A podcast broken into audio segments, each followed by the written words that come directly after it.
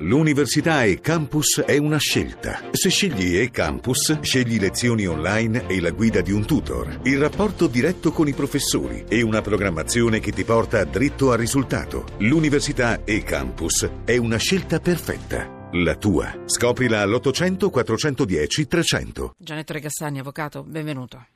Buonasera. Buonasera. Presidente dell'Associazione Avvocati Matrimonialisti, Matrimonialisti Italiani, benvenuto. Siamo arrivati alla fine di questa lunga corsa, tante notizie, ne abbiamo affrontate veramente tante tante e, e, siamo qui a vostra disposizione per quanto riguarda i messaggi. Intanto partiamo anche con questa notizia.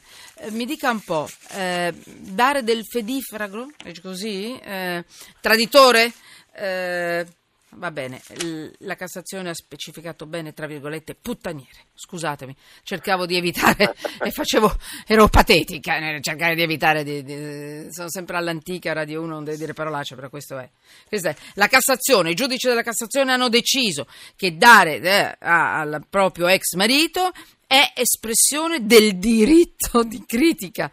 Cioè, se tu insulti l'ex marito che ti ha tradito, ma vale anche per la moglie, immagino, Mm, non commetti un reato. Ci spiega bene che cosa significa questo? Perché... La Cassazione ha sfornato una, un provvedimento del tutto nuovo, insomma, mm. perché indipendentemente dalle ragioni di fondo che, che hanno determinato la delusione di questa donna eventualmente tradita dal marito, questa espressione, soprattutto detta davanti a più persone, è obiettivamente offensiva. Tuttavia la Cassazione ha fatto propendere il dolore, quindi il diritto alla critica, eh, facendo un po' diciamo, una sorta di eh, scuola su questo, eh, pensando quindi ritenendo che non si tratti di una diffamazione, quindi la donna non deve essere condannata né penalmente né al risarcimento del danno. Indubbiamente una sentenza rivoluzionaria, bisogna vedere però chiaramente in futuro se altre, ci saranno altre pronunce della Suprema Corte in tal senso. Francamente non, oggi ho studiato e ho verificato che non ci sono precedenti in tal senso, per cui questa scriminante del diritto di critica rispetto ad un'espressione forte, dura, offensiva, indubbiamente è una, è una assoluta novità. Eh, c'è qualche altra notizia che mi interessa però affrontare con lei, avvocato. Poi vorrei leggere ancora qualche messaggio se ce la faccio. Sì, ho il tempo. Eh, lei può aiutare a dare qualche altra indicazione su cosa dice la legge in questi casi? Cioè, Qualsiasi eh. espressione eh. che offende il decoro, l'onore, l'immagine di una persona eh, costituisce reato. Per cui eh, il diritto di critica anche nell'ambito familiare incontra dei limiti il cosiddetto principio della continenza, cioè bisogna contenere anche la rabbia e quindi anche le espressioni. Ovviamente eh, probabilmente l'infedeltà coniugale viene vista dal, dal, nostro giudice supremo come qualcosa di talmente grave, talmente umiliante, che può giustificare quindi una sorta di risposta in questi termini. Quindi ovviamente mi leggerò e leggeremo quando sarà sì. eh, stesa tutta la sentenza, la motivazione, per, per, vedere come si è arrivati a questa sentenza assolutamente rivoluzionaria. Senta Avvocato, eh, è vero che aumentano le separazioni dopo l'estate?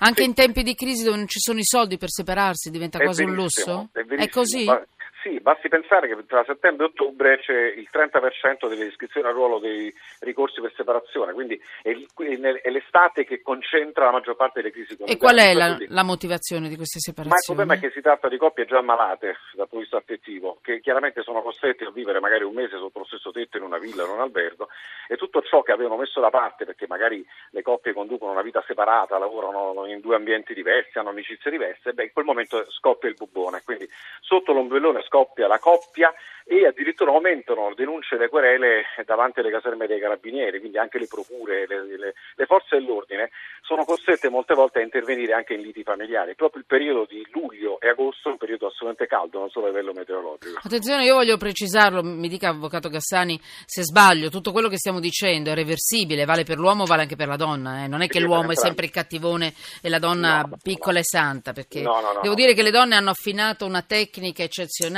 per quanto riguarda anche le separazioni quando vogliono, per carità, non tutte, non tutte. No, no, io tanto che subivano in passato, tanto adesso hanno tirato fuori le unghie, a volte anche in maniera poco corretta. Diciamo che in queste vicende la responsabilità a volte dell'uno, a volte dell'altro, adesso anche con le unioni civili, eh, con le, nei matrimoni, in queste unioni tra persone dello stesso sesso, sicuramente un domani ci subenteranno altre dinamiche, scopriremo altre cose per come litigare.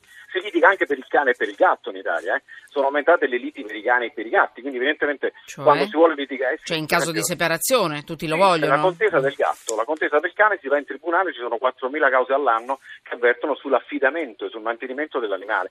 Quindi Eh. voglio dire, quando si vuole litigare si trova di tutto pur di litigare. eh. Ecco, ehm, avvocato, siamo un po' in un momento di apertura del- della nuova stagione, per noi partono i nuovi palinsesti e partono anche le nuove notizie. Ci sono delle novità per quanto riguarda il diritto di famiglia?